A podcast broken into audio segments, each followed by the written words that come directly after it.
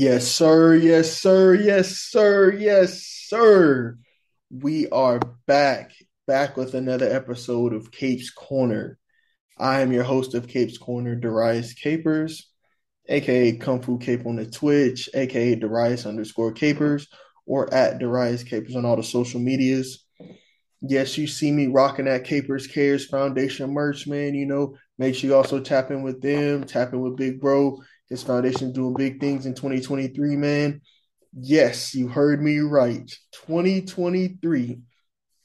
Happy, happy, happy new year to all of the listeners out there, man. Everybody listening far and wide. We truly appreciate you for sticking with us. This was an idea we had at the about the start of football season in 2022 and look at us a few months later or season later. We are still going and we truly appreciate you guys for listening all the follows on Instagram. I believe we're up to 51 followers now. It might not seem like a lot to some, but when you started at zero, we are appreciative of that 51 follower benchmark. We're also at up to 14 subscribers on the YouTube channel. Again, when you start at zero, anything's better than zero. So please keep running those numbers up in this 2023, man. We are pushing for big, big things coming up with the Dynastyers, man. And I truly salute and appreciate all of y'all for doing that for us man, a lot has happened in sports since the last time Henry and I have came to you guys, or since any of the dynasties have came to you guys last. Man, oh man, oh man. The last few days, we're going to touch on a couple things. You know, uh, I want this episode just to kind of be a, like I mentioned, welcome to the new year and, and touch a few topics. I'm going to first off start by giving basketball a little nod, man. Goat James, aka LeBron James, you guys know him. Everybody knows him. Six foot nine, 250 pound kid from Akron, man. Salute to LeBron. Happy belated birthday to LeBron. He turned 38 on December 30th, which was last Friday. And boy, oh boy, did he have a game against Atlanta. He played off, well, he played 40 minutes in the game, 47 points, 10 rebounds, nine assists. Start off one of five, but he definitely finished strong. He was the driving force for a Lakers team that is currently still missing Anthony Davis. They don't know when he'll come back, but if LeBron keeps playing like this and he gets 19 and 17 from a Thomas Bryant, 14, 11 and 8 from Russ, they'll be able to do some things, man. Uh, uh, a team that's very been very disappointing this year, man. The the Atlanta Hawks, I don't I don't know what's going on with them. They're uh they're right outside the playoffs in the East, but they made that trade hoping to try to win a championship. So we don't know what's going on with them, but it wouldn't be a sports podcast without giving LeBron James a salute, man, and a happy belated birthday from all of us here at Dynastyers, man. We appreciate what you do, man, and we just want to say congrats to getting a victory and salute to another year of life. Uh, also, the Dynastyers were live live from the Charlotte Hornets game. Yes, you're hearing that correct. Myself and my girlfriend Melissa, we uh, we attended the New Year's Eve Charlotte Hornets game. The Charlotte Hornets took on the Brooklyn Nets, and the Brooklyn Nets prevailed 123 to 106 it was an interesting game to say the least. Kevin Durant and Kyrie did not have to play that much. I know their their their minutes are saying Kyrie played 33, Kevin Durant played 30, but watching the game, they didn't have to play as often as you'd think. I mean, their bench played really well. Yuta Watanabe came off in 19 minutes, had 11 points. TJ Warren came back to North Carolina, his old stomping grounds, and was really uh, put up a good 10 points. He played 31 minutes, was definitely able to give Kevin Durant a break, and he played a lot for Ben Simmons. Ben Simmons, man, I that's another guy that's kind of disappointing people this year. But hopefully, hopefully by the time the playoffs roll around, they'll be they'll be good. They'll be strong to to make a push in the playoffs. Like I said, seeing Kevin Durant play in person, man, 23 points in 30 minutes, 9 to 15. He was one of six from three, but when I tell you he made it look so effortless out there, it was insane. There were people closing out on him. I believe Jalen McDaniels, Jalen McDaniels, Jaden McDaniels, excuse me I'm mispronouncing his name for the Charlotte Hornets. He was the primary defender on Kevin Durant. it didn't matter. J- Jalen, Jaden McDaniels. I know there's two of them in the league, a Jaden and a Jalen McDaniels. The one for the Charlotte Hornets, he's about 6'9, 6'8, 6'9, 6'10. Good player. He's a good defender. He's a, he's a good athlete. I remember when he came into the league. But man, it just it didn't really matter, man. Kevin Durant was getting to his spots in the mid range, just elevating, and it didn't matter, man. It truly didn't. Uh, Ky- Kyrie Irving, another guy, man, twenty eight point six rebounds, four assists, eleven of nineteen. He made it look really easy as well. They those two together is something, man. Combining for what is this, fifty one points on on on thirty four shot attempts it's not too many duos that can do that in the league. So I truly appreciated being able to see them play before their careers are done. I know they are getting up into their 30s. We don't know how much longer they have in this league. So I'm truly, truly grateful that I was able to see those two superstars play in person. LaMelo Ball for the Charlotte Hornets was playing well 23 points, 11 assists, seven boards. He was flirting with a triple double. He didn't shoot the ball particularly well, but nobody really shot the ball well for the Hornets except Mason Plumlee. I said this numerous I found myself saying this numerous times watching the game. Mason Plumlee seemed like their second best player. Like I, I, don't know if that's what they were going for. I'm pretty sure that's not what they were going for because although I love Mason Plumlee, he's a Duke guy. He uh stayed home playing for Charlotte. He's been in the league for a while. He's played for a lot of teams and he's been a mainstay in the league as a good good big man. But 22 and 10, you can't beat that. 9 of 14, 4 for 4 from the free throw line. He really was looking like their their second best player to LaMelo during that game. Terry Rozier started off slow in the first half, started getting it going in the second half. PJ Washington, 12 points. I mean, he, he was getting cooked by KD. Gordon Hayward, man, that's my guy. I love Gordon Hayward's game so much. He can fit with anybody, but two points, three rebounds, three assists, one to seven in 29 minutes. That's that's not going to get it done, man. Not when they're trying to beat a team like the Brooklyn Nets. So the Brooklyn the the Brooklyn Nets, like I mentioned, won, and uh, on January 2nd today, the Hornets are actually playing the Lakers at home. So I would have loved to have seen that game, but you know, got to get back to it, man. And uh, the Nets going to play the Spurs, so those two those are two games for those next two teams that are that that will be coming next. Uh, now we have to get to something else that took place over over the New Year holiday before we came back to you guys. The college football playoff. Yes, you know we have touched college football a little bit on here. I know, especially I have giving mock drafts, talking about guys that I'm very interested in coming to the next level. And man, oh man, when I tell you this was the best semifinals we have seen in a college football playoff, and this is coming from a guy that's an Oklahoma Sooners fan. We've been into the college football playoff a few times. Kyler Murray, we went there with, with Bake, we went there with Jalen Hurts they weren't close. We played far superior teams. Kind of makes sense, you know. Alabama's, the Ohio States, the Georgias, the mainstays in that game. They they get the guys on offense and defense. Oklahoma more so gets them on offense, and so just seeing these two games, man, it was amazing. First off, I want to I want to start off by really tipping my hat to TCU and to Max Duggan. Henry was a tremendous well, Henry was a, a huge fan. Henry and Corey Brady. I'll give Corey his flowers too. They're both were huge fans of Max Duggan. I like his game. I feel like he's a good college quarterback. In the pros, I'm not sure how it's going to translate. He's going to have to become a better thrower of the football. 225 yards through the air, two tuds, 57 on the ground, two tuds rushing. I mean, you can't beat that. I mean, 280, 282 all purpose yards, four scores. He did turn the ball over twice by throwing two picks, but with with the way they're playing, man, that kid Johnson, they have a receiver. He's going to be playing on Sundays. He's a stud. I now see why they had him mocked as wide receiver one. I mean, I didn't have him mocked over Jordan Addison, but I see why now. He has the size, he has the speed. He took a shallow cross 76 yards in that game against Michigan. So I I I'm starting to see it now.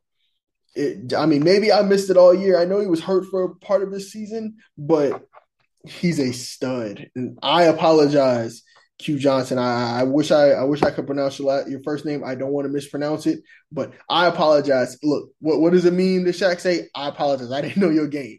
But now I know your game. And I'm looking forward to seeing you play on Sundays. You were a stud. Max Duggan, you played well, man. Michigan, man. Michigan fell short. JJ McCarthy played a tremendous game, 343 yards to the air, two tuds, did turn over twice pick wise, but he rushed for 52 yards and got another score on the ground. You can't argue with how he played. Almost 400 all purpose yards, three scores.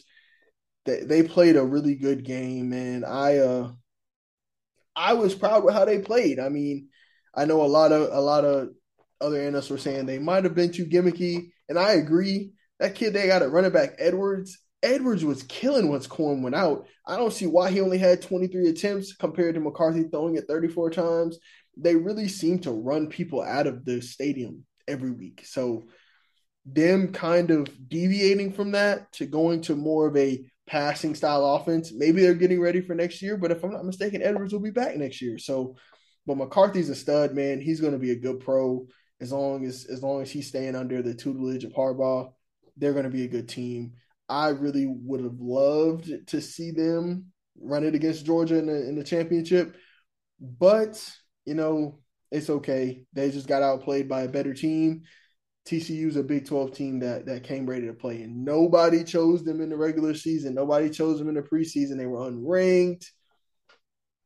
That's why you play the games. That's why you play football, man, right there.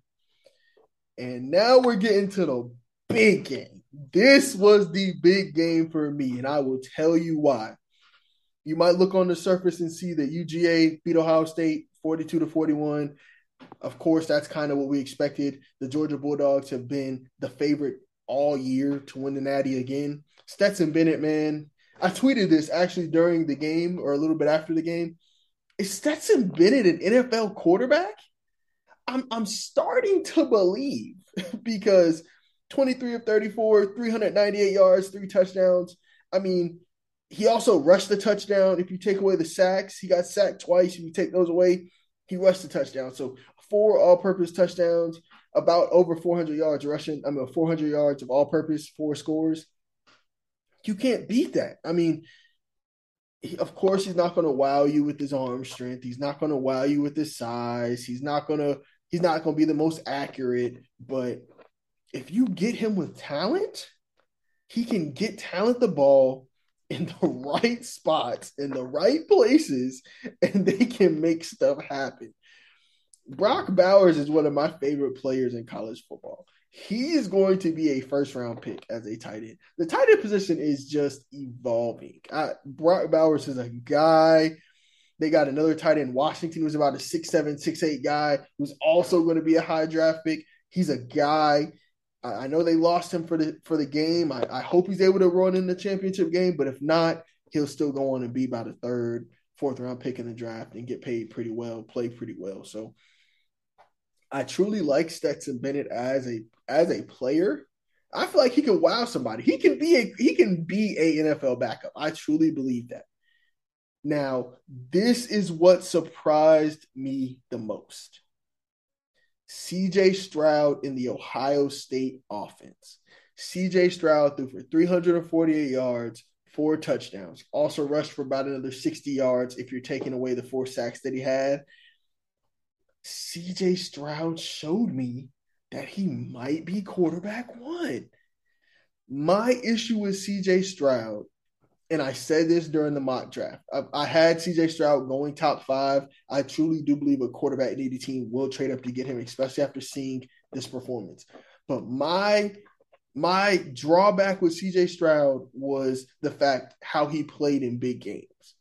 He seemed to to be too timid in big games. This is the biggest game of your life. And when I tell you CJ Stroud showed up, CJ Stroud was the best player on the field. He showed something that he had not showed all season. He showed the ability to move, the ability to to to not only get you and beat you with his with his arm, but to beat you with his legs. If you would have shown this all season, I don't see why he wouldn't have won the Heisman Trophy over Caleb Williams. And I'll be honest with you, because CJ Stroud was a player. Don't get me wrong, he has some great weapons. Egg Egg Egg Egbuka Egbuka for them. He's a he's a receiver. Eight catches, 112 yards, a score. Marvin Harrison Jr. is going to be the next great receiver in the NFL coming out of Ohio State. He had five catches, 106 yards, two scores. If he wouldn't have got knocked out, we might be looking at this game a lot differently. Now, the most disappointing thing about this game was the Georgia defense, but even in still, I'm picking them over TCU. That's what I'm that's what I'm getting to. My prediction for the college football playoff Georgia routs them by 17. Kelee Ringo, you're to have to make up for how Marvin Harrison torched you in that first half. You're to have them, you're to pull that matchup Johnson in the t- college football championship. I'm letting you know now. People were saying your tape was boring. People were saying that you weren't as good one on one. That's where you can show and you can help your mock draft and you can help your draft status a lot. Jalen Carter, one tackle. That, that, that those D tackles, man, it's hard to really, you know, impact the game much from the middle like that because you're going against guards, you're going against centers. That's what makes Aaron Donald such a great player. Jalen Carter, you have to help that defense.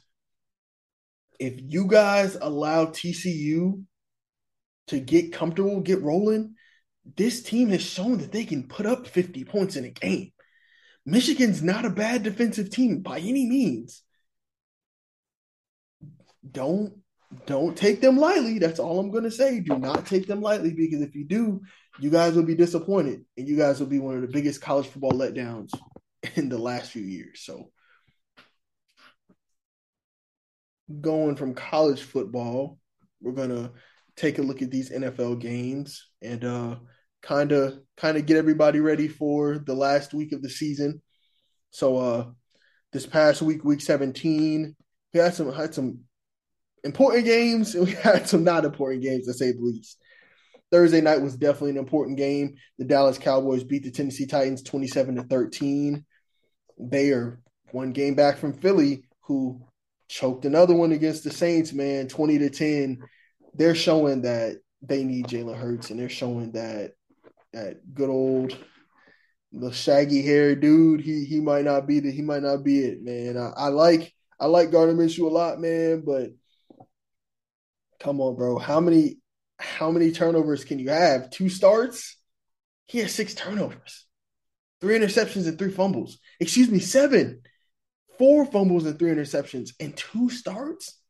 It's not gonna get the job done, man. It's, it's just not there. I mean, the receivers they have besides Davante, AJ Brown four catches, ninety seven yards. I know he scored, but Dallas Goedert three catches for forty five yards. Quez Watkins had a goose egg. I, they're missing. They're missing Jalen Hurts, man. They're missing their leader. So we got to keep a watch on that on that NFC race. Um, the Giants clinched thirty eight to ten against the Colts. We're going to see some some football playoff football in New York. Get to that a little later. Uh, the Washington Commanders, like I predicted, I'll get to that as well. They fell flat on their faces against the Cleveland Browns, 24 to 10. The Jacksonville Jaguars, I will get to them as well. They they won 31 to 3 and it's looking like they'll have a shot at the playoffs as well. The Lions kept pace with the with the Green Bay Packers, beat the Bears 41 to 10 man, Justin Fields struggled in that game. Let's just talk about that real quick. Seven of 21 for 75 yards, scoring a pick, seven completions, seven sacks, man. They have to get that kid some help. I, they traded for Clay, for Chase Claypool. What has Chase Claypool done? That's all I'm going to say. I, I wasn't a fan of that move for them, giving up a second round pick for a above average average receiver. It's not showing dividends. The Atlanta Falcons beat the Cardinals 20 to 19. The Chiefs beat the Broncos 27 to 24. As I predicted as well, the Patriots beat the Dolphins. That would have been important if we would have took care of business this week, but it's okay. The Tampa Bay Buccaneers, another prediction that I got correct. Like I said, I'm I'm I'm happy about all the stuff I got correct. I don't know if y'all can tell, y'all are gonna see why in a little bit. Tampa Bay Buccaneers beat the Panthers 30 to 24, locked up that division, locked up their chances in the playoffs. The Chargers beat the Rams 31 to 10. Seahawks beat my Jets 23 to 6. Man, man, man, man. This game brought us a lot of clarity. We're still a quarterback away. This game also brought us a lot of clarity on the inside of our defense that we need some more linebacking help. So uh, we're gonna get to that. Uh, the Green Bay Packers, like I said, they uh they're holding firm to that seven seed. Demolished the Vikings, man. Demolished them 41 to 17. I just ah I do not love those Vikings whatsoever. They are backflipping in not a good way into the playoffs. They fell down to the three seed and uh they actually fell down to the three seed behind the San Francisco 49ers, who beat a Raiders team that that started Jarrett Stidham versus Brock Purdy. Who would have thought that'd be the starting quarterback matchup in that game? Both quarterbacks played pretty solid. Stidham, 365 yards, three tuds, two picks, rushed for 34 yards. Davante Adams looked like his old self, man. So Darren Waller even made a made an appearance in the game. Who would have thought that? So maybe the Raiders deciding to bench Derek Carr wasn't a bad thing. So um Brock Purdy played well. He got in a shootout and he won them the game. Christian McCaffrey, man, he's been he's been everything and more for them. The Pittsburgh Steelers, 16 to 3 against the Ravens, and they are still in the playoff hunt as well, believe it or not. So and tonight, the Monday night football game is the Buffalo Bills versus the Cincinnati Bengals and that is a major, major game for the for the for the playoff implications because the winner of that game will hold the tiebreaker on the Chiefs and that team. And that is important because if the Chiefs slip up next week, they'll have four losses. Let's just say the Bengals win, and then the Bengals win next week. The Bengals will have that one seed. So this is an important game for that one seed. As long as the Chiefs keep winning, they should be okay. But if the Bills are to win, win next week, they they might surpass them for that one seed. But looking at the playoff matchups right now, the playoffs are looking like this. The Chiefs are holding firm to that one seed in AFC, with the Bills at two, Bengals at three, the Jags at four, and impressive to see Trevor Lawrence in, in, in the playoffs. I'm ready to see that. Five seed is the the Chargers, six seed is the Ravens, seven seed is the Dolphins. Now, looking at teams that still have a shot at the playoffs for that seven seed, it looks like the Patriots and the Dolphins.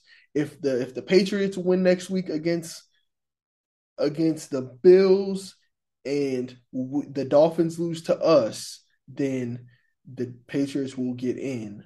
But if they both win, I believe the Dolphins will get in because the Dolphins own that tiebreaker.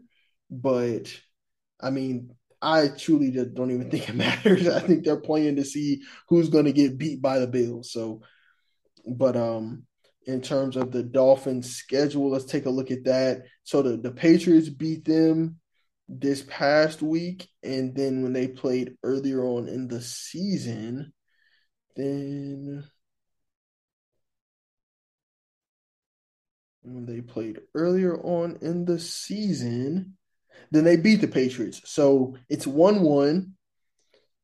Uh, I don't know how to decide that, but I like I said, I don't truly think it matters. They'll be playing to see who loses to the Chiefs or who loses to the Bills first. So they'll just get an extra game, extra couple of days of practice, right? So it's not going to be nothing too major. But the conference I really want to get to is this NFC, man. This NFC is a lot less cut and dry than the AFC because the AFC essentially is a is a three team race for the one seed. The Jags are locked in as the four because I mean the Titans are trash. No one believes the Titans will come back and get that division for them. So and then the the Chargers and the Ravens already locked in. The only other team that could give them any any any fight for that seven seed is the Steelers, and I would love to see the Steelers get in. I really do. I predicted at the beginning of the season that the AFC East would be a one playoff team. I could see a world where the Patriots and the Dolphins lose this lose this next week, and the Steelers win and the Steelers get in. So if that happens, you heard it here first. Getting over to that NFC, the Eagles are still holding firm with that one seed, but they're a game up on the 49ers and the Vikings. That is where things get a little hairy because even though the Vikings fell down to that three seed, if the Eagles sit Jalen Hurts again and they lose and the 49ers win, the 49ers have a better conference record and they will surpass them for that one seed. I think Jalen Hurts is going to play this week because they need to keep that one seed. Uh, but like I said, San Fran at two, Minnesota at three. My Tampa Bay Buccaneers, I'm not going to say my because I don't like them, but the Tampa Bay Buccaneers I chose to come out of the NFC. They locked up the division with that win over the Panthers this past week. The Cowboys are locked in at that five seed, the Giants at the six seed, and the seven seed is between three teams Seattle, Detroit, and the Packers.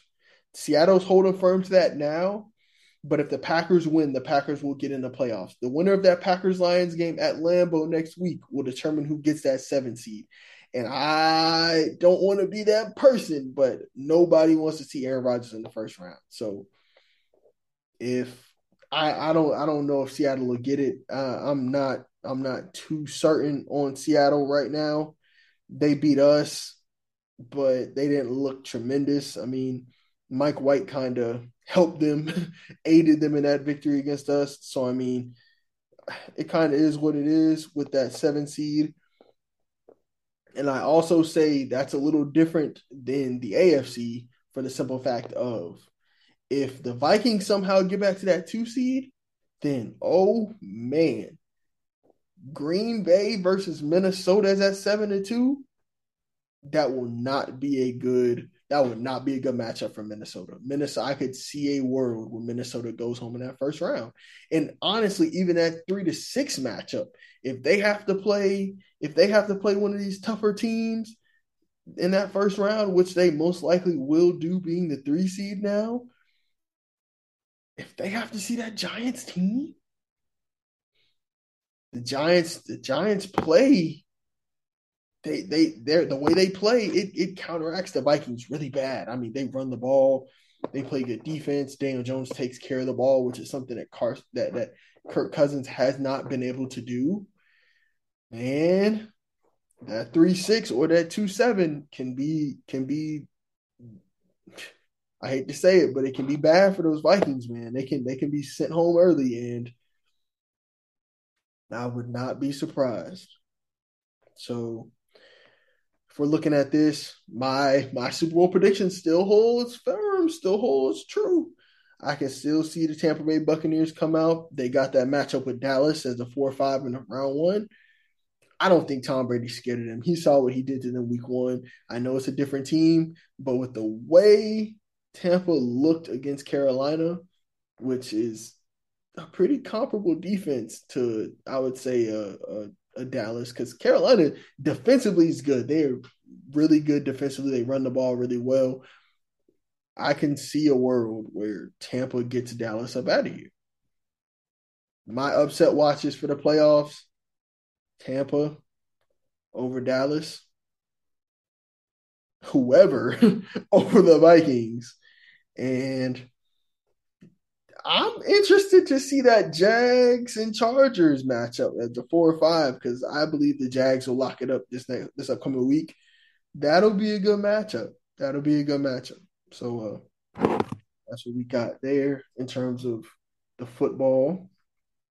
And speaking of football, like I said at the beginning of the show, man, this this past football season has led myself, led my brother, led a couple of my friends to want to just come on here and talk to you guys and just, you know, tell you guys what we're thinking sports wise and just talk about football, you know, to whoever will listen, because people love football everywhere. And so that also led to you know me being one of the the founding members, I'll say, of the Dynastyers podcast. Have a lot of predictions, you know, predicted a, a lot over the course of 17 weeks, 18 weeks. Some of it was good, some of it was bad. And I have a couple of those things right here. So, you know, just to rub my nose in it a little bit, you know, uh, where Cape went right this football season. First and foremost, I would like to start right where I should. The Washington Commanders, specifically Carson Wentz.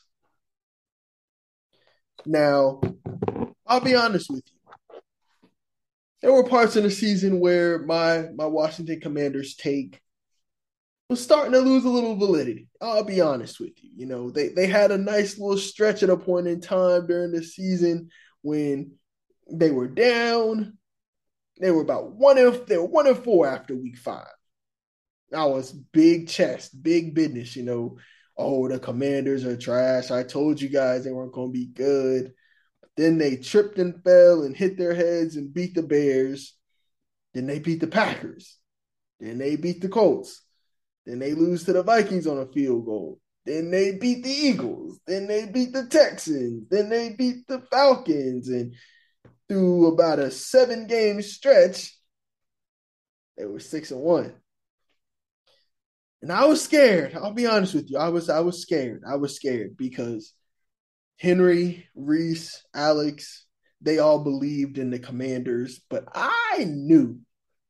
You know how Shannon Sharpe always says the Cowboys are going to do cowboyish things? The commanders are going to do commanderish things. And when I tell you they fell on their face the last four weeks of the season, completely nosedived. After they beat the Falcons, they played the Giants, tied had a bye week, came off the bye week flat, lost to the Giants, lost to the 49ers, and lost the Browns this past week. And I especially want to talk about Carson Wentz because I one of our most viral moments on this podcast, man, not to toot our horn or anything, but got about mm, total of 2,800 views, you know, 1,400 on the gram, 1,400 on YouTube. I was saying there is no reason why we should be defending this man Carson Wentz as much as we do. If anybody else had done been through three teams and overstayed their welcome in three teams, we would be asking for them to be out the NFL, especially at the quarterback position, right? And Carson Wentz not only did that, but he burned bridges at all three organizations. You can't tell me that the Colts would have much rather had an aging Matt Ryan than bringing him back after the the the pretty average season, pretty good season he had with the Colts. I feel like the Colts would have much rather had a guy that they liked in the locker room, though. The Commanders seem to play better with a undrafted quarterback who, after his time in the NFL is done, needs to sign a partnership with a beer company. Then playing for the first round pick, Carson Wentz. Ron Rivera decided to go with Carson Wentz against the Browns to get a spark, and his lighter was out of lighter fluid. 16 of 28, 143 yards, no touchdowns, three picks. Now, the other dynastyers were saying, oh, he gets sacked so much. He's on pace to be the most sacked quarterback in the league. He got sacked three times. Another thing the dynastyers used to say, oh, he his defense isn't playing well. Deshaun Watson threw 18 passes. Nick Chubb rushed for 104 yards. Deshaun Watson threw for 169 yards. He had short fields all day because of his turnovers. I just I don't see where Carson Wentz goes from here. I, I truly don't. I truly, truly, truly don't. the Commanders are going to be in the quarterback market this offseason again, and I would like to see them get Anthony Richardson. Anthony Richardson could be a good quarterback for them if they want to bring skip it to him, walk it to him, limp it to him, Wentz back, and let him let him be the bridge. Then do that. But his time as a full time starter is done, man. I'm I'm I'm I'm off. I'm completely off the Carson Wentz bandwagon now. At first, I was talking a little junk just to you know, hopefully to light a fire under him because he's a talented guy. He's not it, man. He's not it. Another place where Cape was right this year. The AFC having one legit playoff team. A lot of people were very fond of the Tyreek Hill signing, of the all the talent that they brought in on the Miami Dolphins side of the football, right? And I was as well. You know, Tyreek Hill is a big time player, top three receiver in the league, in my opinion. You know, and then they had they not only had Mostert, they had Chase Edmonds. Then they made the move Edmonds for Wilson at the deadline, and that was a great move. You know, I was impressed by the front office. I'm impressed by their head coach. I just was never sold on Tua as a quarterback. And that was the drawback for me with the Dolphins. Now, maybe if they replace that quarterback with, say, a Lamar Jackson next year, then we're cooking with grease. Maybe if they replace Tua with a Tom Brady, we're cooking with Crisco. But as far as replacing with a Jimmy G or a Derek Carr, I think you'd be better off just keeping Tua at this point. But like I said, man, the Dolphins, I wasn't too high on them. I I I, I knew Tyreek was gonna put up good numbers because that's Tyreek Hill. He's like I said, top three receiver in the league. But in terms of them as a whole, I wasn't too sold on that team. The New England Patriots, I picked them to finish last in the division. They're the least talented team in the division, and they have defensive coordinators and special teams coordinators calling plays. Matt Patricia needs to be fired or he needs to be reassigned. Whatever they need to call it, he does not need to be calling plays for Mac Jones in that offense next year. They need to get a young OC in there to help Mac Jones. And if we're talking about limited quarterbacks, that's another reason why I picked the Patriots to finish last. I thought Mac Jones was going to be the worst quarterback in the division. So I was wrong there. We'll get to where I was wrong a little bit, a little bit later, guys. So, you know, just calm down. But Mac Jones is very limited. And he's being handcuffed by his play caller, who is incompetent. So I just, I don't know how that's a recipe for success whatsoever. Last but not least, my Jets. This one's going to hurt me. I believed we could have made a playoff run this year, but it would have all had determined on the play of Zach Wilson. And we're clearly seeing now that Zach Wilson might not be the guy we thought he was. I mean, that's not to say that Zach Wilson's NFL career is over. I say he needs to get a shot on another team, but it all depended on how he did and he he came up short a lot of games. I know some people look at, oh, his record was good as a starter. Yeah, but that doesn't matter. that doesn't matter at all, in my opinion, because in terms of his play, when we needed him most, he was nowhere to be found. There's a reason, there's a reason that his teammates were rallying behind Mike White so much. That's all I'm going to say. There's a reason.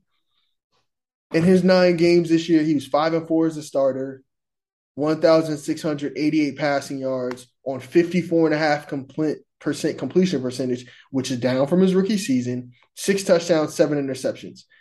All of these numbers are down since his rookie season. And if people are saying okay, he won.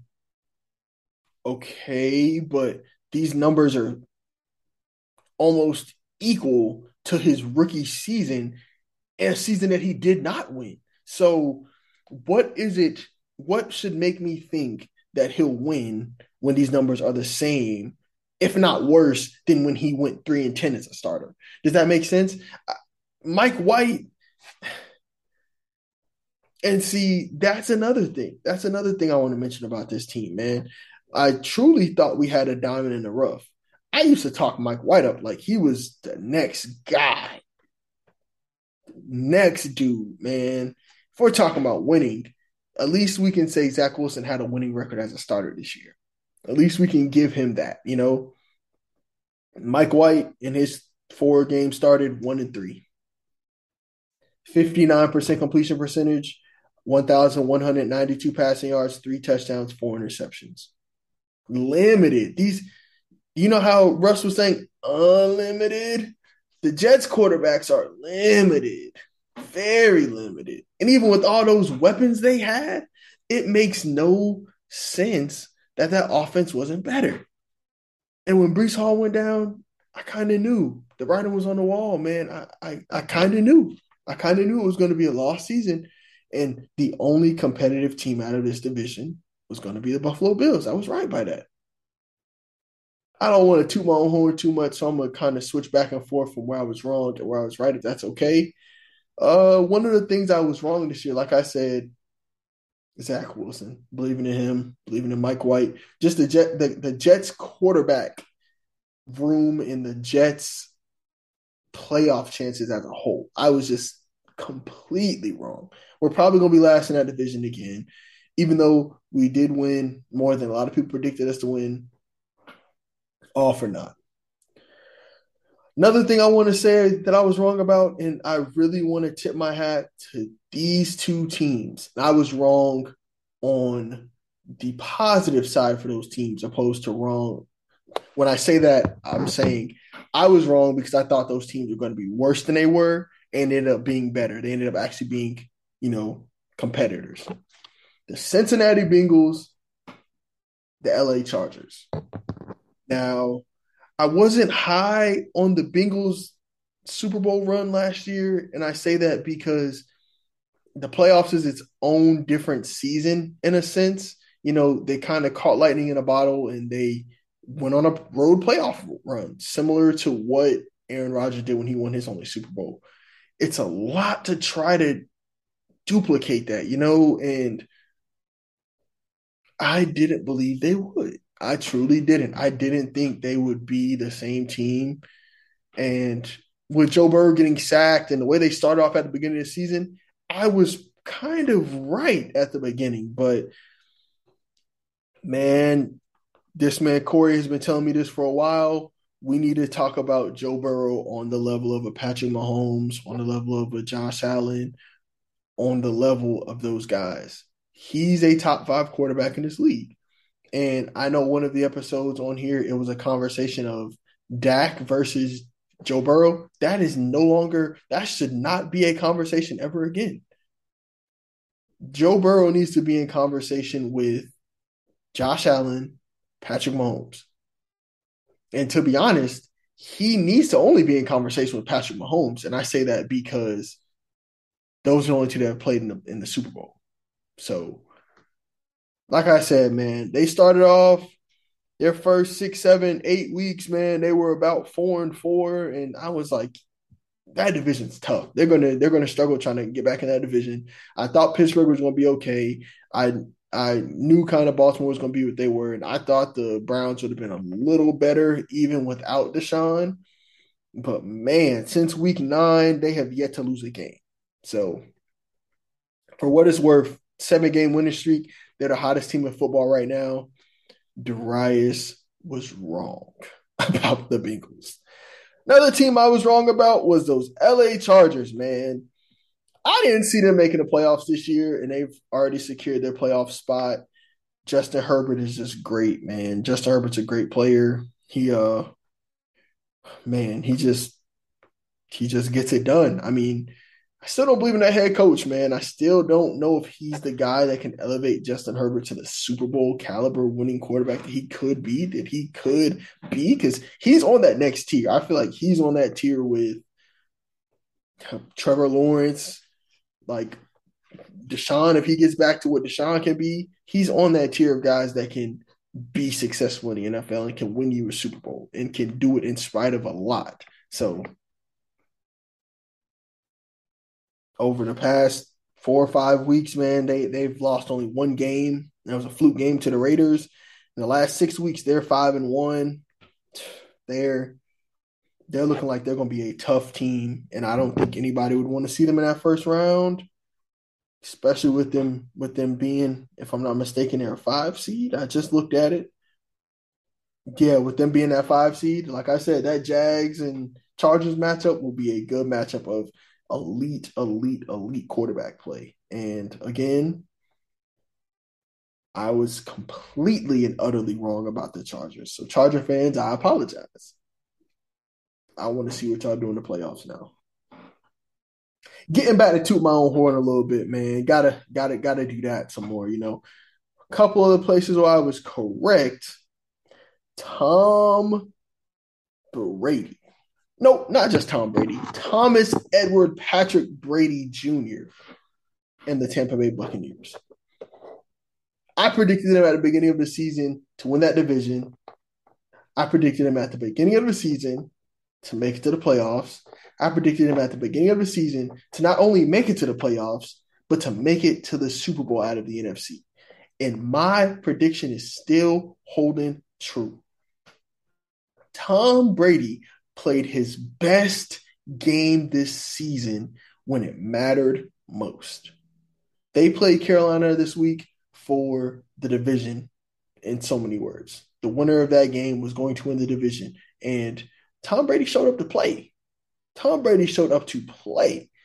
Tom Brady and Mike Evans looked like they had not lost a step. Tom Brady went 34 45, 342 yards passing, 432 yards passing, and three touchdowns. They have no running game. I mean, they their running game is non-existent. I, I don't expect it to be. They rushed for 67 yards as a team, but Tom Brady had four touchdowns, three in the air, one on the ground. Mike Evans, like I said, virtuoso, man. 10 catches, 207 through the air, three tuds. Man, those were and they were not dink and dunk touchdowns. They were long touchdowns. One, if I'm not mistaken, was like 30 yards, one was for 50, and one was for like 67 yards. Tom Brady's looking like he's hitting his stride. Looks like he's figuring out with his best receiver, and that's what he needs going into the playoffs. So the Cowboys, y'all might be in trouble. Another place where I was right. Trevor Lawrence. I was a fan of the of the I was a fan of him. Coming into the league, I was a fan of the Jags in that division. I was a fan of them at the beginning of the season. I, I, I believe they could have been a sneaky playoff team. I didn't see them winning this division because of the talent that was in the division. You know, I truly thought the Titans would have won it, but I did see them being a, a playoff team. And he's making me a truth teller in the last through the last six weeks. It's five and one. One of those victories did come against my my lowly Jets, unfortunately, but the only L it was kind of a bad L to the Lions, but the Lions have been doing that to a lot of people this year. So I don't hold that against them too much, but when they get into the playoffs, nobody's going to want to see that team. That team has a lot of firepower. They did go on an ugly five game losing streak earlier this year, but they had some tough comp. But since but since the the after their bye week, man, that bye week has rejuvenated them, and they are looking like a scary, scary, scary team. So I'm glad to say that I was right about Trevor Lawrence, not only being a transcendent talent because I did tell Henry that as well, but he's going to be a top 10 quarterback next year. And that's why I drafted him on my fantasy team until Deshaun came back.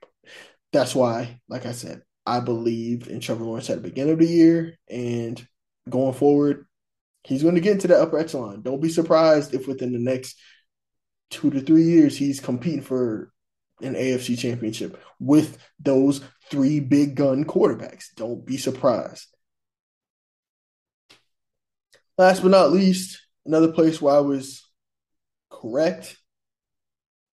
Sauce Gardner, man. Being legit, being the guy. Specifically though, I wanna I wanna tip my hat to the Jets front office because, you know, even though, like I said, I was low on them losing and everything this past week, they got it right with those draft picks. Breece Hall, stud. Sauce Gardner, stud. Garrett Wilson, stud. Those three are three major building blocks for us. Now, Jermaine Johnson, the second didn't play a lot this year. He he he played in spurts, but when we start opening up the off the defense for him a lot more, I feel like he'll be a guy. And I want to see I want to see Jeremy Ruckert on the field a lot more as a tight end, but with Conklin playing the way he played, you can't argue not playing him. So that, that draft class, that I feel like that draft class can be game changing for the Jets. If we get a quarterback around that team, oh my gosh, if we get a quarterback, that Jets team can be so, so good. I'm just hoping they're looking at a quarterback this offseason, especially a veteran guy. I know they were saying Derek Carr. I don't want Derek Carr, man. I know they said call for Kirk Cousins. I don't want Kirk Cousins. We were flirting with Kirk Cousins when he left the Commanders. I don't want him. Give me a give me a Tom. Give me a Aaron. Give me a Lamar. Lamar, save New York. Save New York, Lamar. But yeah, like I said, that that that draft class legit. That draft class will be something in the future, and I'm happy to be a Jets fan to see him see him develop. You know, so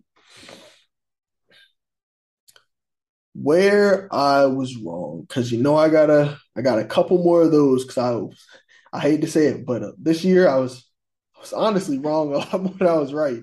But hey, you know when you do this, sometimes that's the case. You know, two teams that I was utterly wrong about, utterly wrong on the negative side, meaning I thought they were going to be this good team and they folded oh my gosh, the Denver Broncos and the Las Vegas Raiders.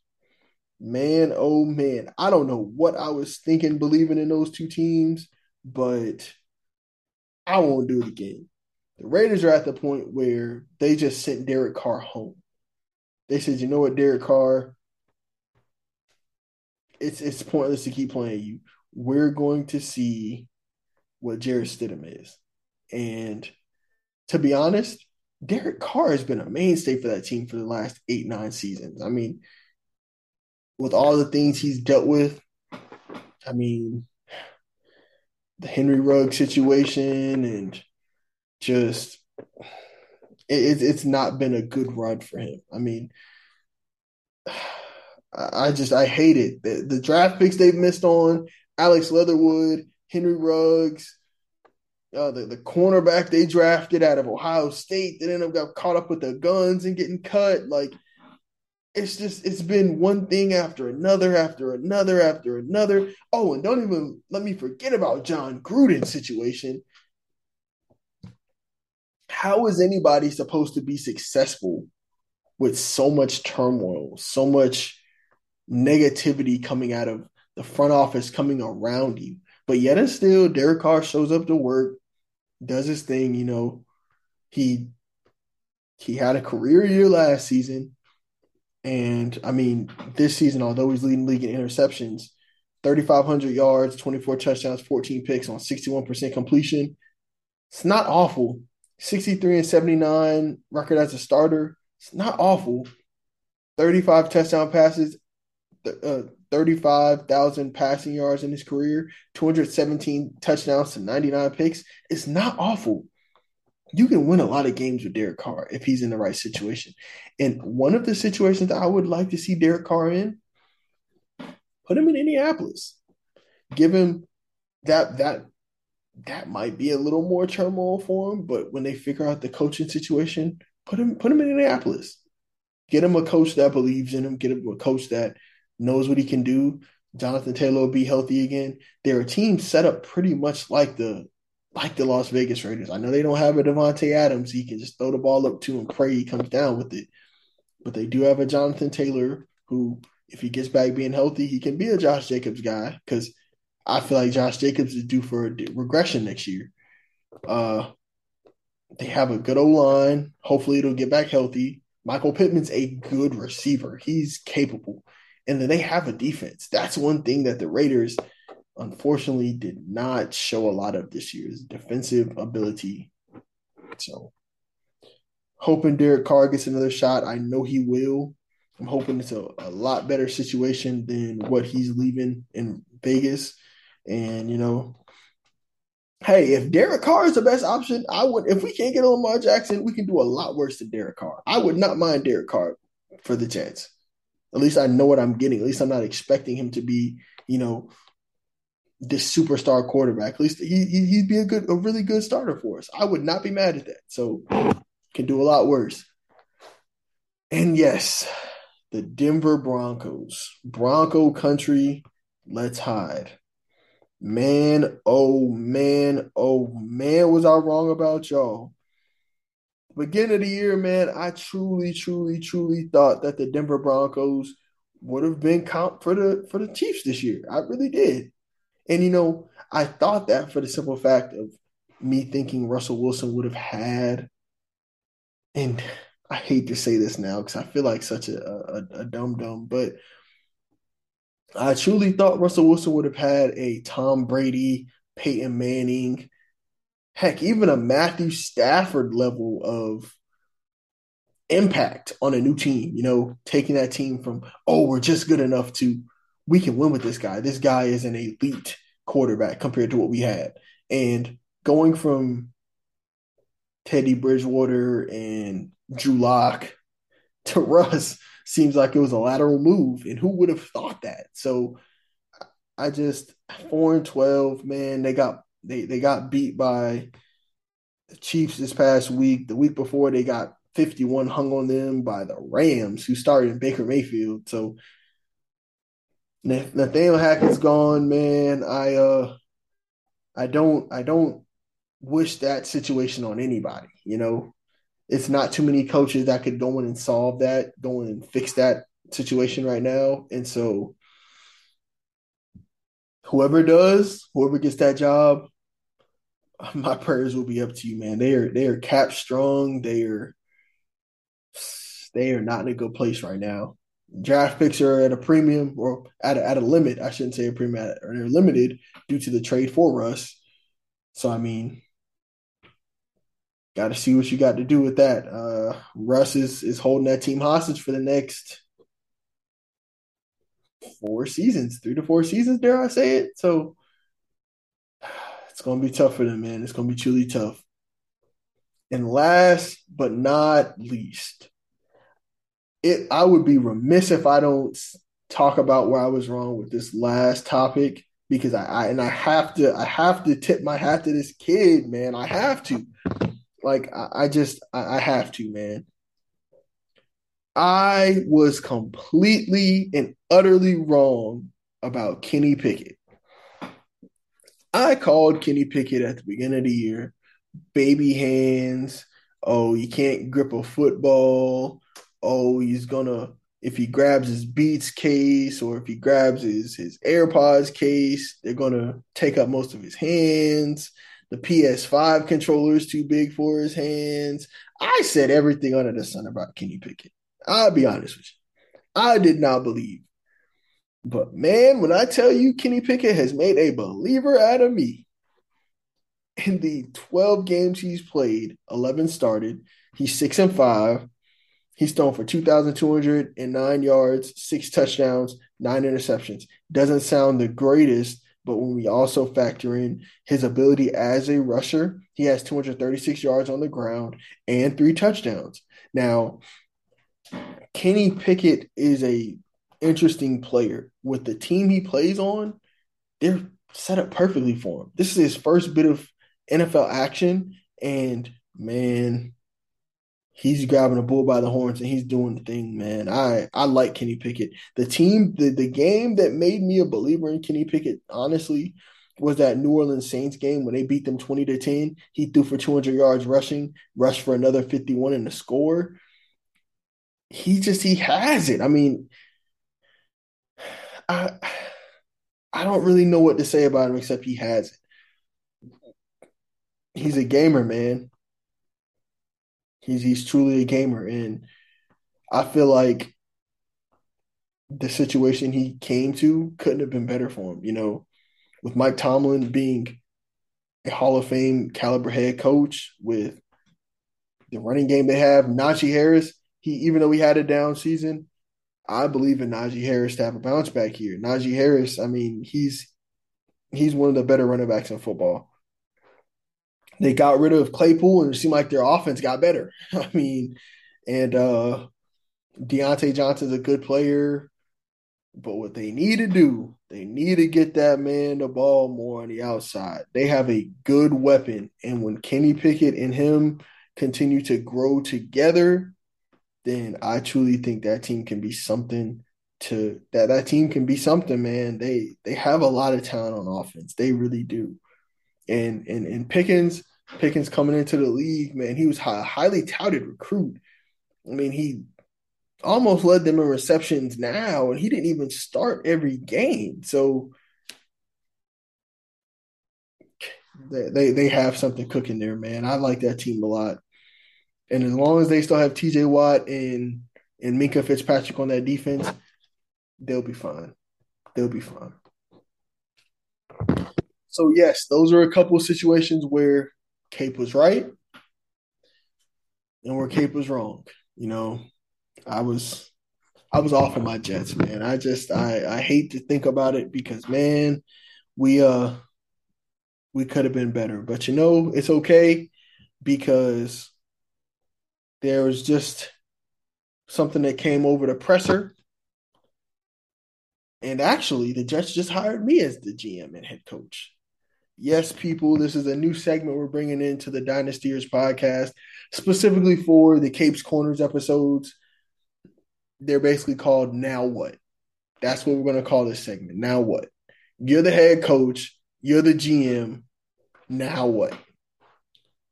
Now, the team I'm going to take over, of course, is my New York Jets. You know, uh, got to take them over. Got to try to, got to try to fix this, man. Got to because we we we had a great draft last year, and I want to try to, I want to try to fix us because we we need help. We we we need help. We need help. You know, we do, we do, we do. And so with the draft right around the corner with our draft picks that we have. Right now, I'm looking at the Jets picks. The Jets have the first round 13th pick, second round 43rd pick, third round 74th pick, fourth round 111th pick, two fifth round picks, one at 147 and one at 176. And so if I'm looking at that, looking at our draft right now, what are the things that the Jets really need? So I'm the GM and the head coach of the Jets. I feel like first and foremost, we need to improve the offensive line. We need to. Offensive line has to be a concern this offseason. We never know if Mekhi Becton will come back and be that guy that we thought he'd be coming into the league, but we know we have some pieces on our O line. Vera Tucker looks like he can be a Pro Bowl guard for years to come. And we have to continue to build on that O line because if we don't, then whatever quarterback we bring in is going to get hit a lot. And so that's what I'm trying to avoid. So with with our first round 13th pick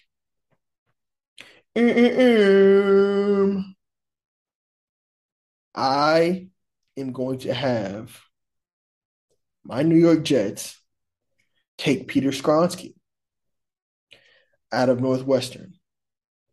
With the way I see the first round going, there will be a lot of skill players that are taken over him. He's projected as the best offensive lineman in this draft. And I feel like if he can be there for us at 13, that would be tremendous because with with the way the draft is looking, Houston will be most likely picking one, Chicago will be picking two, Seattle will be picking three based off of Denver's pick.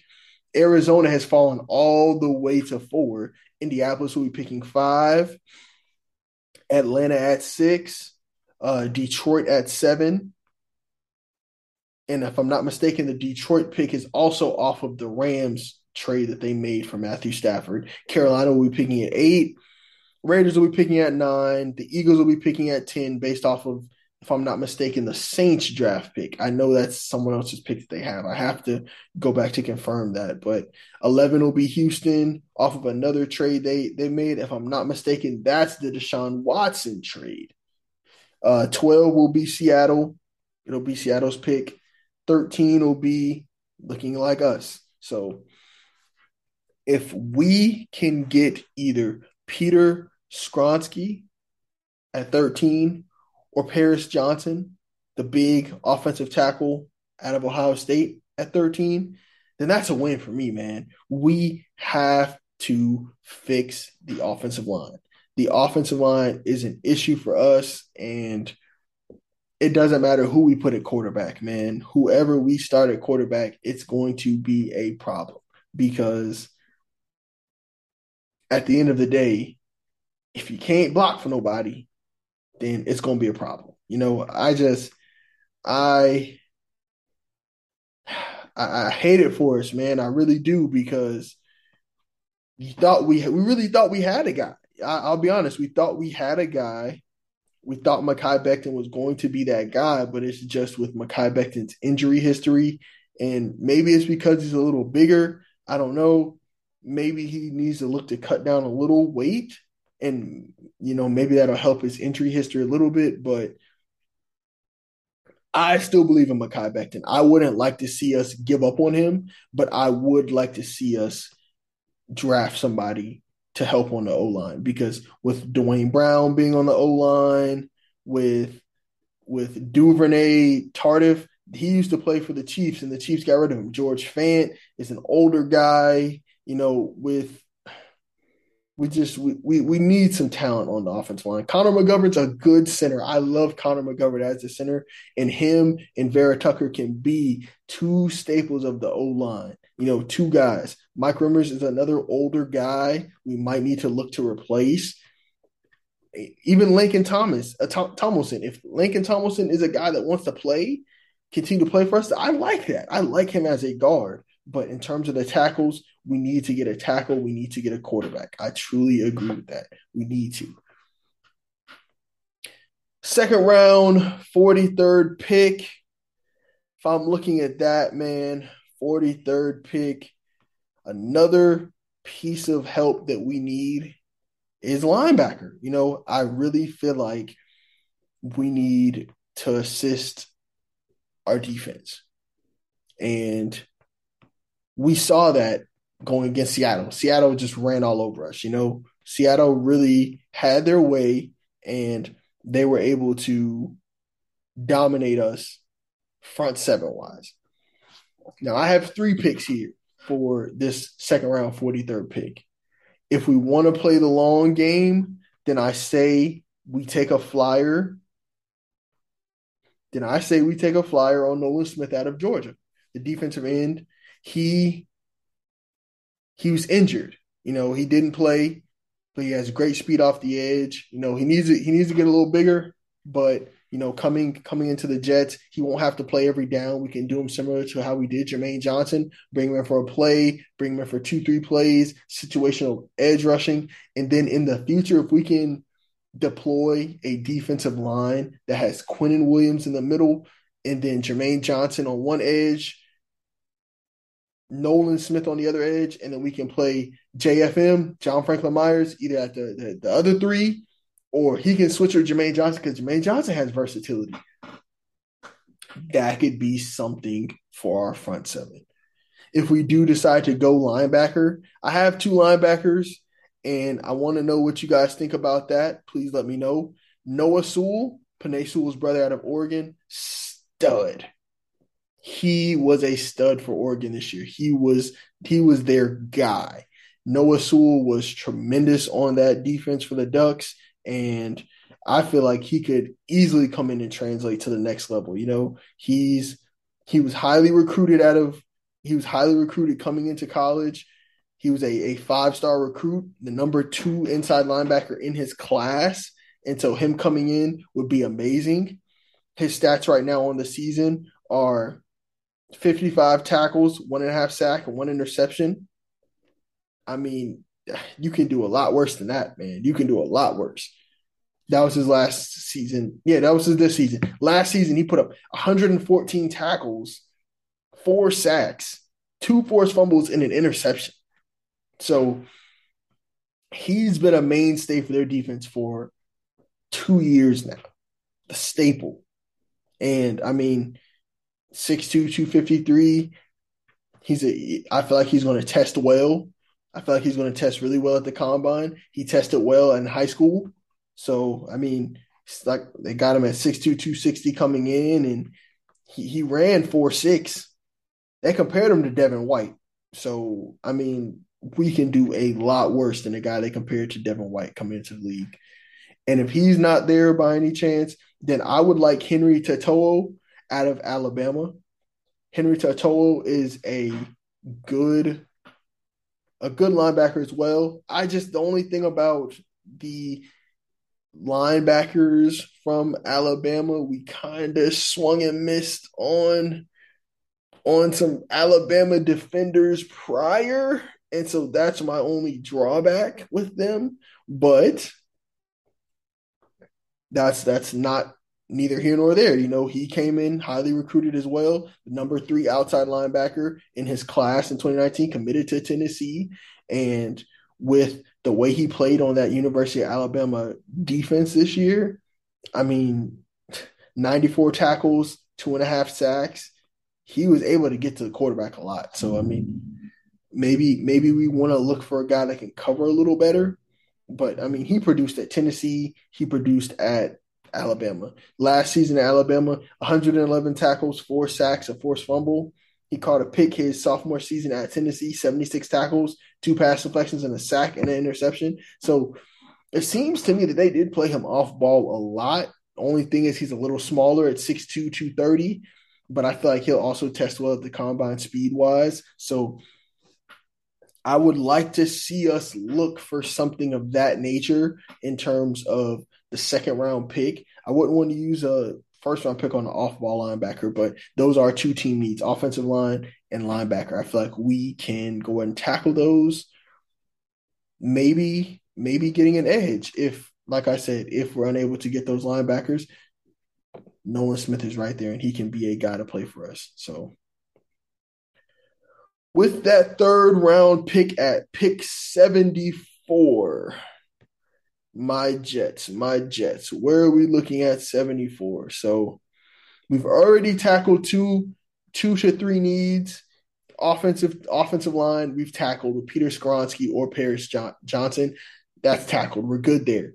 Linebacker slash edge, depending on if we go Henry To'oTo'o or if we go Noah Sewell or if we go Nolan Nolan Smith, excuse me, I lost his name for a second if we go Nolan Smith, then we might want to go with another edge because Nolan Smith might not be ready to play in week one. Hopefully he would be, but if not, it's cool. I feel like that would be a play for the future, like I mentioned. So looking at the third round, we still see the need of cornerback. We could still use another wide receiver.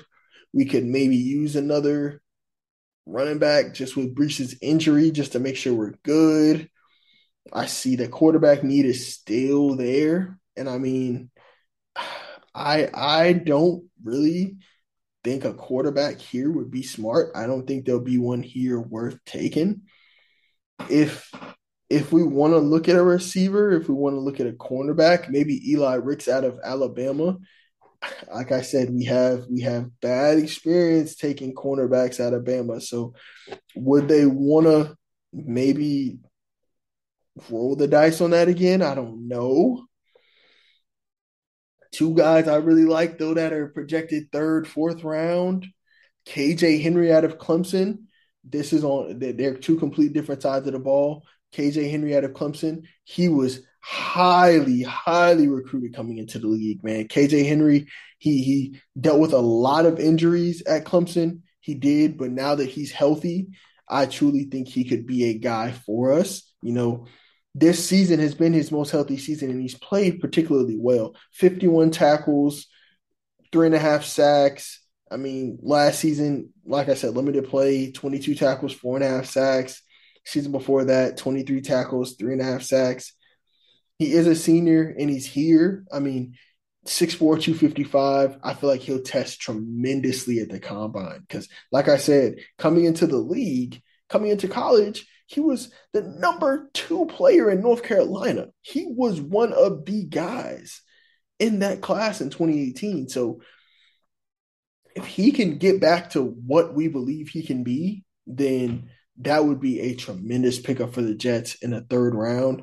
And like I said, man, that gives us versatility on that defensive side of the ball that we need because teams feel like they can just run up and down the field on us. We have to try to combat that somehow. And if I'm going on the other side of the football, like I said, a, a, need that I still see, and this is a player that I liked particularly at parts during the season, Jaden McDaniels. Jaden McDaniels at the quarterback position, he he started off at Arizona State and he he put up pretty good numbers in the Pac-12, but he ended up transferring, transferring and getting a little bit of that getting a little bit of that uh that SEC love, you know. Went to LSU this past season. He played well at LSU, in my opinion, man. I mean, for what it's worth, 2,774 yards passing, 16 touchdowns, three interceptions. He was safe with the ball. I mean, they demolished Purdue in their bowl game. So, for what it's worth, at like I said, Arizona State, he put up some pretty good numbers 2,970 2,943 yards passing, 17 touchdowns to two interceptions as a freshman. His junior year wasn't the best, but he dealt with injuries that year. So maybe with him being healthy now and him having a good build, 6'3, 200 pounds, he's a he's a mobile guy. Maybe him coming into and and oh, excuse me, I forgot. I I, I would be I would be remiss if I don't mention his him as a runner. He rushed for 818 yards and 11 touchdowns for LSU this past season. And this is in the SEC. So 27 total touchdown passes, about uh, 27 total passes, uh, 27 total touchdowns, excuse me, about 3,600 all purpose yards for a team that didn't really have a lot of talent. Didn't we didn't think much of the LSU team coming into the season. He made them competitive. He made them a team that people want to see, you know. So I can't help but remembering how well he played against Alabama and how they beat Alabama earlier this year. And that Alabama team was head and shoulders. What, Roman Reigns said, guys, head and shoulders above everybody. So it's come on. He played well this season. So I wouldn't mind taking a third round flyer on a guy like Jayden, Daniels. That'd be perfect. He can come in, he can maybe compete for the job. And I mean, who's to say who's to say he wins it? He can end up being a backup. We can always still bring in a veteran guy, bringing in a Derek Carr, drafting a Jayden Daniels. If we end up moving Zach Wilson for whatever we can get, then we have a, a pretty solid quarterback room at that point, you know? If I'm looking at that fourth round draft pick that we have, fourth rounder this is where things kind of start getting a little murky for me because man, but you have to hit on these draft picks. These are important draft picks right here. So if I'm looking at the big board, another position we do need is a tight end. Hmm. So there's a couple good tight ends out there. I don't know if we find one in the fourth round worth getting. Tucker Kraft, if I'm not mistaken, that's that's that's Tyler Tyler Kraft. I think that's his sibling. Cade Stover is another good tight end out of Ohio State. He could be a guy we look at maybe trying to snag in the the fourth round, uh, 406 yards receiving, five touchdowns. Maybe that's because he hasn't had a lot of opportunities with a lot of talented guys there at Ohio State. So I wouldn't be mad at that. Uh, another position that's saying that the Jets do need is, like I mentioned, cornerback. You can always get cornerbacks late, as we've seen with uh, the Seattle Seahawks this past year. Excuse me. Ooh, I just drew a mean blank. Seattle Seahawks got a stud corner in late, late in the draft. A guy I'm a fan of, Anthony Johnson. Anthony Johnson out of uh, Virginia. He's a he's a good player. He's a good player. He's projected to go in the fourth or fifth round. He's 139th prospect overall, but if if we're able to snag a guy like that, that wouldn't be bad because we need cornerback depth. That's really where we struggle. I mean, Anthony Anthony Johnson out of Virginia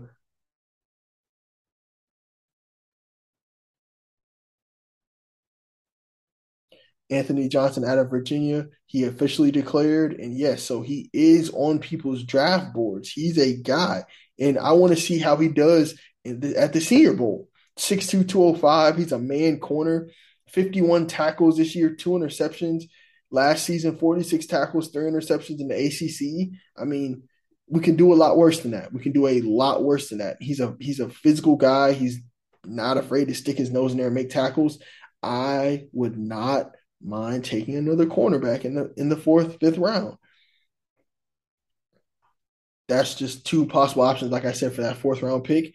For the fifth round, we're still in need of a receiver, another running back. This is where I would look to maybe take weapons because the running back position, I mean, you're always going to be able to find talent.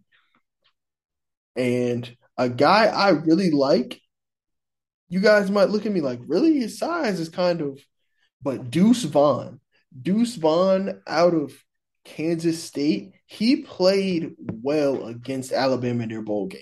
I know the score was one sided, but Deuce Vaughn was one of the players that really assisted Kansas State all year, and especially in that game. I mean, he's he's five six, five seven, but he's a he's a good hands guy. He counteracts what Breece Hall does very well, and we can also use him as a returner. Maybe we can also use him to scheme certain things open. I feel like he'll test okay at the combine. I think he'll probably be like a sub four four guy, maybe four four four, four four three, four four five, somewhere in that range. But I feel like his pass catching is what really will help him. And I would not mind taking a fifth round flyer on him. I mean, hey, if we're looking at maybe another receiver around that time frame, then that's where it kind of gets a little murky because a lot of this receiver class is really top top heavy, topper heavy. So I mean,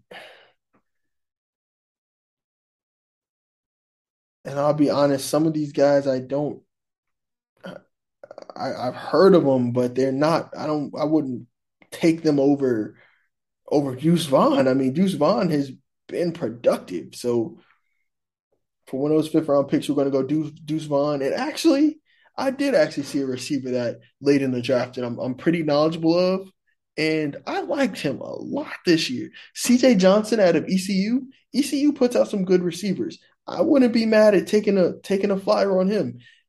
He might be there in the sixth round or the seventh round if we're to trade up in that draft in that round or if we have that pick. But if we take a late fifth round flyer on him, I wouldn't be mad. Jadon Haselwood that played at Arkansas, he came over from um, Oklahoma, I wouldn't be mad taking a, a, flyer on him. He's a speed guy. We can get some speed on the outside. He could be another gimmicky guy. Maybe a Marvin Mims from Oklahoma. From Oklahoma, you know, I'm an Oklahoma guy, Boomer Sooner. I would have said Kayshon Boutte out of LSU to try to get Jayden Daniels and him back together, but I believe he's going back to school. So if you're not, but to be honest, man, if you're not getting one of these Josh Downs, Jalin Hyatt, Jaxon Smith-Njigba, Quentin Johnston, Jordan Addison's. To be honest, I would try to wait till next year because it's I mean, it gets kind of blurred. It gets kind of blurred after that. It really does. So those are those are some of the draft picks I would make. Just you know, just from the draft picks I saw we had, we had about six to seven draft picks. So those are the guys I would look to take. And if I'm looking at it from a GM, from a GM perspective, the Jets salary cap. So going into 2023, the Jets would have $15 million in cap space, right? So 15 million is not bad. That that's good enough to make some moves. You know, we're not cap strung by any means, but we don't want to get to that point because at some point we're going to have to start paying the younger guys, and we don't want to have that be an issue. So with 15 million in cap, some of the free agents I would probably look at to to try to assist with those needs because again, we still have the needs of even though I, I took a cornerback, I took a receiver, I, I took our quarterback, I took our cornerback, I took our edge, I took our our offensive lineman, I took our receiver. We still need that tight. I took our running back. We still need the tight end assistance. We could get that tight end room a little better. Can never have too many offensive linemen. You could probably get another safety. I would say bring Jordan Whitehead back. He played well under Saleh. But if we're looking to maybe try to shore that up a little bit, then then hey, let's let's let's take a look. I mean, I mean it's some it's it's some talent here. We can always get us an older edge rusher, maybe a Jadeveon Clowney. We could probably get him for a cheaper deal. Maybe look at James Bradberry, but James Bradberry might look to get paid I like our I like our corners with DJ Reed and Sauce, so maybe not looking at cornerback. If if we're able to free up some money, why not throw a deal at a Vonn Bell? I know Jessie Bates still has his contract with the the Bengals, so you know why not? If we look to try to sign a running back for cheap, why not go for a David Montgomery from Chicago? I feel like they'll let him go something of that nature. We need to bring Connor McGovern back. That's going to be one of our free agents, but it, it's some. It'll be some talent out here. This isn't the the greatest free agent class, but I mean, if we can, like I said, if we can bring in a, if we can bring McGovern back, if we can bring in maybe a Jadeveon Clowney for cheap, if we can bring in maybe a, a David Montgomery for cheap, a two year deal just to help help ease because whether we want to admit it or not, the James Robinson trade was kind of a flop. And so bringing another running back to help ease him back into it would be nice. So as the GM, as a head coach, that that takes care of the draft, that takes care of the free agency. Oh, I almost forgot. How could I forget this? The quarterback I would bring on Almost forgot. That's the most important position because I can't go with Mike White and Zach Wilson again next year because, yeah, they would they would fire me instantly. Um, man, oh man. I think the more and more I've thought about it, I feel like Derek Carr could be that guy. I think we can maybe give up a third and a fourth for him, maybe a third and a fifth, and bring him in and see what he has. I mean, why why not? You know, because it doesn't get much worse than what we had with Zach Wilson. So, and even when Mike White played well, and I use well very very loosely, he didn't win the game. So, I uh I would say Derek Carr might be our our option. And I only say that because of the amount it would cost to get him trade wise and his contract. So in terms of if we if we go and get a Lamar, we're gonna have to pay him 200 mil. Tom Brady's not gonna come for cheap.